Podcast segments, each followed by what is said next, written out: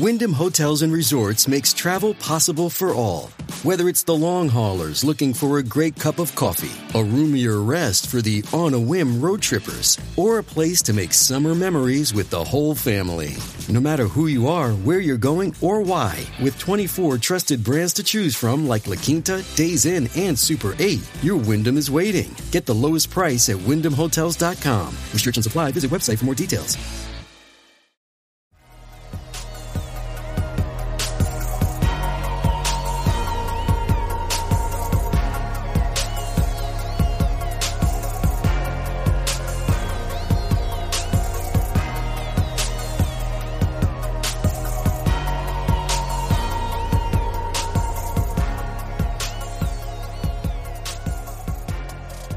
You're listening to the Dworkin Report. I'm Scott Dworkin. Well, Trump and Putin finally set a date. July 16th, they'll be meeting in Helsinki. This is uh, utter disgrace. He's a traitor. This is treason. And we're getting used to it. He really is a piece of work. I'm not sure exactly what he was thinking when he set this up, but I can say this anyone who's under investigation for colluding with a foreign power should not be able to then meet with them while they're still under investigation. They shouldn't be allowed to appoint Supreme Court justices. They shouldn't be allowed to make changes to the government because again there's there's nothing saying there's no proof that Trump is innocent. There's nothing that's cleared his name. Everything just points to him being guilty and complicit. Welcoming a foreign power to help his campaign because he could not have won without their help. And if he didn't win, Gorsuch would not be on the Supreme Court right now. He wouldn't. He just wouldn't. So these are things that we we need to think about you know, they, they wouldn't be kids being separated from their parents at the border. We wouldn't be sending refugees back to war zones, turning them away. This stuff would not be happening. And Trump would not have won without Putin's help. So, how is Trump going to repay that? He's going to make Putin look great. He's going to make Putin look like Russia's our biggest ally and we depend on Russia. This is absurd. Same thing, you know, after he met with North Korea, they picked up and increased their nuclear proliferation. That didn't slow down. They actually moved forward with more. So I wonder what's going to come from this meeting. With Putin already planning to interfere in our elections this year, and Trump doing nothing to stop it, I'm guessing that they're meeting to conspire for the 2018 election. This all surrounds, you know, the fact that there's supposed to be a delegation, some senators, and a rep, all Republicans, meeting with the Russian government this week. Same thing with yesterday, John Bolton meeting with the Russian government. Same thing with Pompeo secretly meeting with sanctioned Russians. You know, this all starts to add up. Money that went into the Republican Party, money that went through the NRA to Trump from Russia.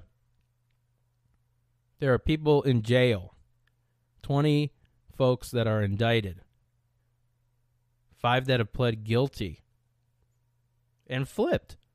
What do you think they told Mueller?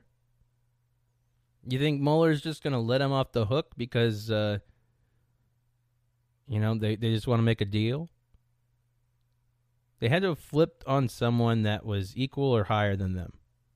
And the only person that was really higher than them were like Flynn, Pence, and Trump, and maybe Trump's kids. This is a conspiracy, folks. This is exactly what they want you to think. They want you to, to think that it's impossible, that they would never have gone through all this trouble, that Russia wouldn't have done this for years, but as Grant Stern uncovered recently uh, with with Patrick Simpson, the fact that uh, the fact is that Russia's been lobbying in the United States. They've been lobbying uh, for years, and Republicans taught them how to lobby here. They were guided by a former member of Congress that's a Republican, and other Republicans. So the tentacles reach far, and it's it's really disgraceful. And I think the American people are aware of it now. That this is not a joke. The Republicans are on the wrong side of every issue. And then they play dumb. They shrug their shoulders. They act like they can't do anything. They act like they can't respond, which is incompetent. That's a failure to lead. And they all should resign because they're not upholding the Constitution. And then, even even funnier and more ridiculous, Paul Ryan calls on Maxine Waters to apologize for saying that people are going to exercise their First Amendment rights. It's ridiculous.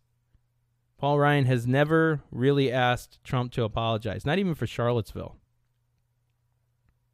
He hasn't asked him to apologize because he is his little puppet. I wonder what that's like being like a second-hand puppet where it's like, you know, Putin's got control of Trump and Trump got got control of Ryan. I mean, these people have no morals. They have no patriotism. And it's really destroying this country. And it's only going to get worse. This isn't going to get better. They are not following the will of the people. A majority of the United States of America does not agree with what he's doing. A majority of the United States of America wants this man to be impeached. Man baby, sorry. And this is not going to hold. No matter what, Republicans are on the wrong side of history. They will lose. They they want to bring us back. I heard them talking even about repealing or trying to uh, make it again only legal for a man and woman to marry, and working on gay marriage again. All this while they serve their own interests and, and their donors' interests, not that of the people.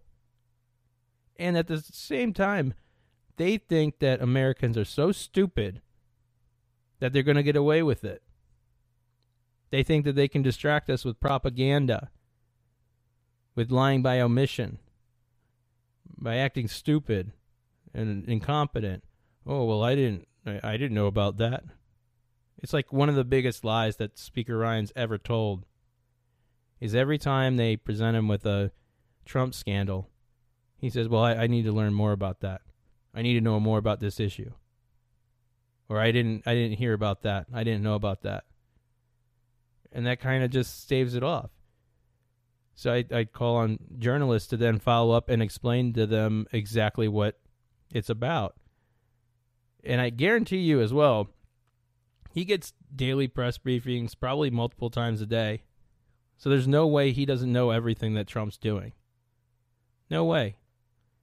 So it's absolutely obscene to think that all of these Republicans, all of them, are quiet. Trump is committing treason in front of our eyes, and they're remaining silent. When are they going to stand up for this country? My guess is never.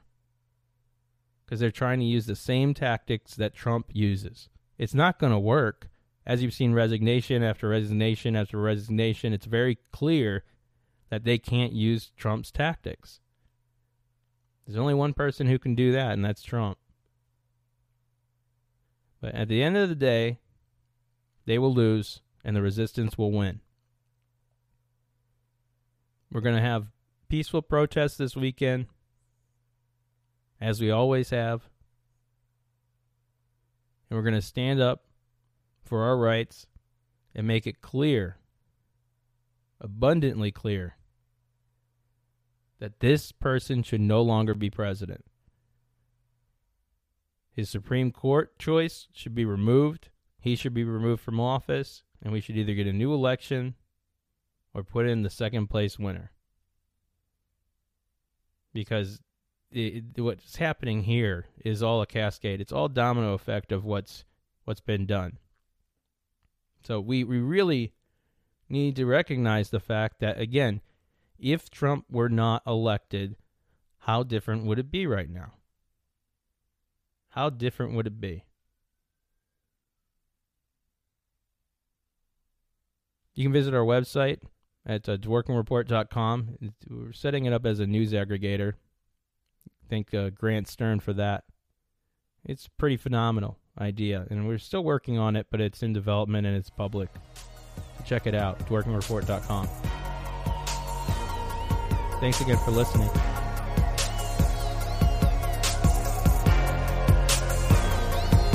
onward!